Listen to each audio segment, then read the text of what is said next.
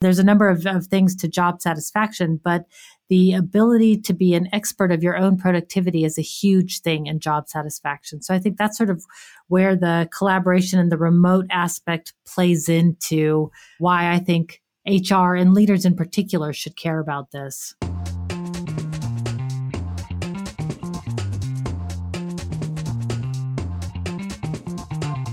Hello and welcome to episode 73 of Chaos and Rocket Fuel, the Future of Work podcast. This is the podcast about everything to do with work in the future. It's brought to you by WNDYR and Pattern, and I'm, as always, with Claire Haidar, who's the CEO at WNDYR. Uh, what's been happening in your world this week, Claire? Hi, Doug. Um, we're on in the in a different hemisphere to you, so you can definitely feel that end of year lull where people just really need to go on summer holidays and just really switch their brains off for a while.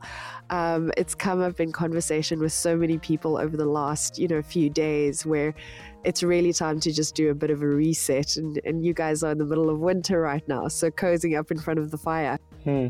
Really looking forward to this conversation with Lisette today because, interestingly enough, um, she's all about collaboration. And I'm thinking to myself, this is the exact thing I don't want to be doing right now. I just want to go to the beach. yeah, so this is the last time we're chatting with Lisette. We sort of bring it all together. We start to look, I think, a bit more at the practical applications. Um, anything you want to say before we get stuck into Lisette's conversation? Yeah, I think it's important for the audience to know, you know, what we'll actually be talking about from a practical application perspective. So, one of the very interesting pieces of the conversation that we had with Lisette, where she actually provided a really striking alternative view, is number one, what are the characteristics of healthy collaboration? So we covered that in segment one, but then we looped that back in this segment to how do you actually measure that? So, you know, it's very easy for somebody to walk around and say, oh, I'm highly collaborative, but like, what are you benchmarking against? And mm. you may be collaborative as an individual, but is that effective in the team setting, which is ultimately what makes or breaks a company. So we spoke about that. We spoke about, you know, how do we actually change company cultures to become more collaborative? And then we spoke about research that she's doing in this area right now, because naturally, with the huge changes that we've seen in work over the last two to three years, collaboration is having to be looked at from a completely new angle and, and different areas. And so we dug into that with her, which was also very interesting. Claire, I'm going to stop you there because I think it's time that we had a chat with, with Lisette. I've actually been promoting the use of virtual offices and telepresence technology for almost 10 years now. And I always thought it would move faster than it did. So my hope is that you know these tools will quickly integrate. But what i'm seeing in reality is the urge for experimenting is not as high as as I expected with people like you know we're all busy. And actually what I should say is we we should also never underestimate the overhead that comes with switching to a new technology or to a new style of working or a new tool. Like in the beginning it's always clunky and awful as you start to learn your way around and it just takes time and it screws things up like you're throwing wrenches into things. And that's never any fun because you know you, you something could be late or whatever it is. So let me also provide some more context there, Lisette, because we can see in the customer work that we're doing, some of our customers are definitely pulling back to what was familiar before. You know what I mean? So it's like the pandemic forced us into a new reality. But now that we have the freedom to move forward in the new reality or go back, you can definitely see to your point that you're making, people are just reverting to their old neural pathways their old ways of doing things, their old habits. What is it going to take for technology to kind of pull everybody forward into these new ways of working? Well, one, it's going to have to be a lot easier to use. It's still a little bit too difficult, and it's going to have to be a lot less expensive. You know, like if you want to play around with an Oculus Quest, it's going to cost you 500 yes. euros or, you know, something like that. That's not like small change for most people. Like that's an investment, right? You're going to have to really want it. And for a company who's experimenting, like you're not going to just buy telepresence robots to experiment with. You know, they can be 2K to 20K per robot, you know, so you're going to, if you're going with uh, holograms, like hologram technology is still hugely expensive to do, you know, to do anything realistic. So one, we're a little bit far off from some of these technologies just because of price and also internet bandwidth. Like most people are still having trouble connecting to a, a Zoom call with a decent amount of bandwidth. Like we can't bring holograms into the mix yet until we can at least all get on a Zoom call together right? So there, there's just sort of a sophistication level. But what I do see happening is there's a lot of 2D programs that are simulating the 3D world. So like you could even say things like Fortnite and video games where you're actually you know, on a 2D monitor, but you're simulating the 3D world. And that might be something that is a little bit more open to people, like virtual offices like Welo or Sococo, Remo and Hopin, all of these platforms, you know, they're doing pretty well because it's a simple 2D structure. So, in terms of the future, where we're going to go, well, we're going there slowly, but uh, there's also going to be a much bigger divide because the people that want to go back to the office, they're going to find there are the people that are required. But the rest of us, we're going to find new jobs and new ways to be because there's a lot of people out there that are just never going back. And I think the main reason is the commute. It's like nobody wants to go sit in the train or drive or, you know, it's see, like before it didn't seem so bad to just commute an hour a day. Now, after the pandemic, it seems like insanity. Yeah, it seems like total insanity. And I actually, the way I phrase this to people, um, particularly when I'm doing like, you know, talks and things like that, I say to them, do not ever underestimate the power of a washing machine and the fact that somebody can literally walk down the stairs and put a load of washing in a washing machine and then just go back to work. Because that 10 minutes is 10 minutes more on the couch at night. It has a major pull on people. Yeah. I always said a bad commute can ruin a great job. Yes. Like no matter how much you yes. like your job, if you have to do it every day back and forth, you know, we're going to go back to the office to a certain extent, but there's a lot of us that are, it's, you know, it's never going to be full time again for many people but also, Lisette, is very current at the moment is com- companies who have said, okay, we're going back to the office. They're starting to lose talent because, as you say, people are walking out. I mean, recently, one of the Apple execs quit. There's going to be that push from the other side. So it's one thing talking about how a company is going to em- embrace technology and VR and AR. But if they're being pushed from the back as well by their their workforce, it might speed things up.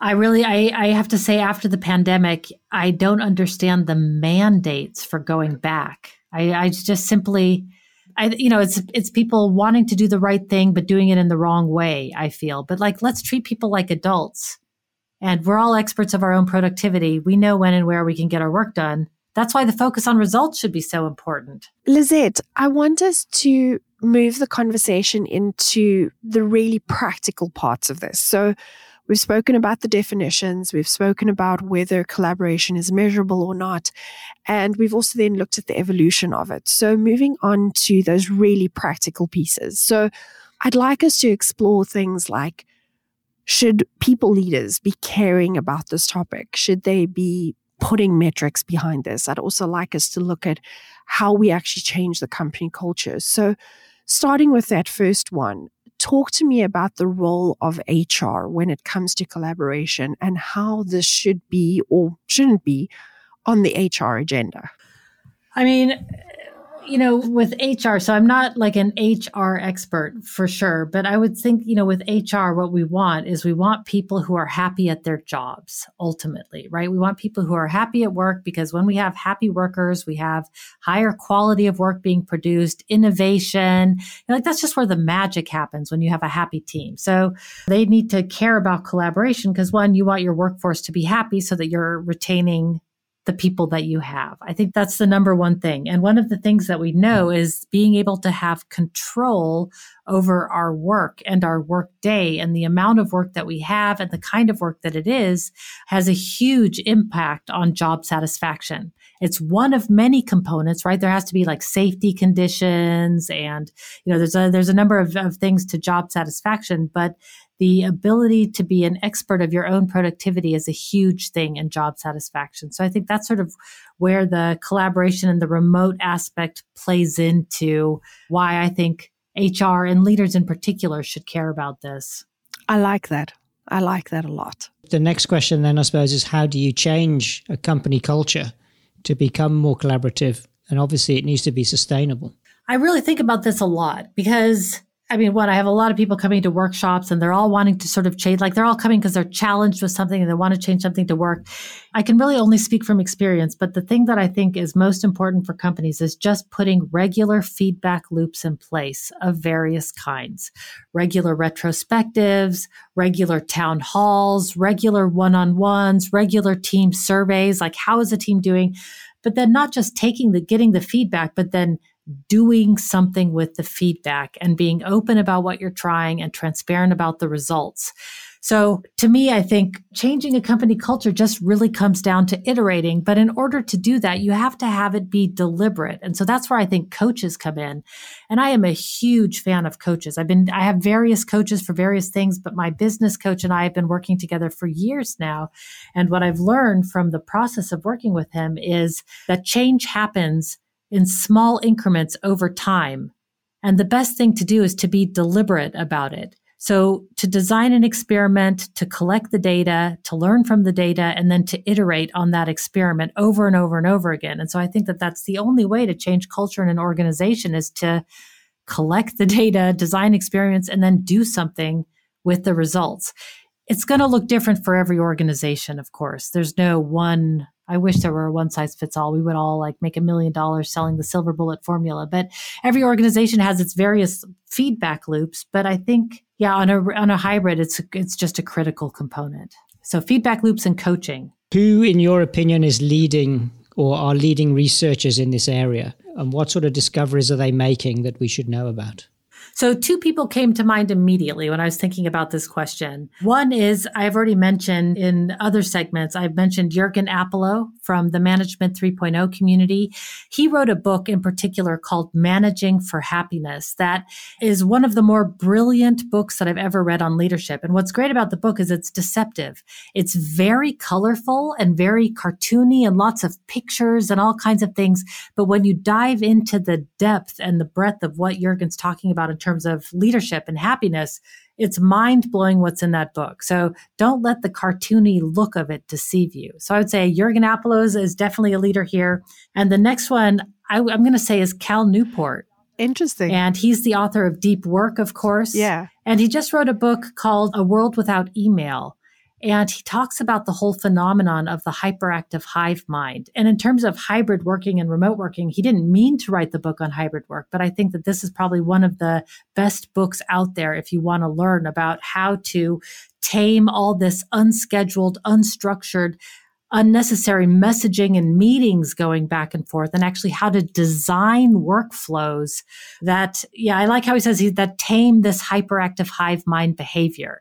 So those are sort of the two thought leaders out there that i'm really inspired by lately. It changes over time of course but yeah no of course. It's it, we're always finding new people to inspire us. So okay lisette honestly, this has been a great conversation, and I know that our audience is going to benefit hugely from it. So, thank you for giving us your, your mind share. Lisette, also from my side, thanks so much for your time. It's been really interesting and high energy, as Claire promised. And uh, yeah, thank you for that. Thank you both. And that is the end of episode 73 and our comprehensive look at collaboration, past, present, and future. If you found this podcast of value, please share it with your friends and colleagues. Catch us on Spotify, Google or Apple Podcasts, or of course on WNDYR's website, wndyr.com. And from Claire and myself, bye for now.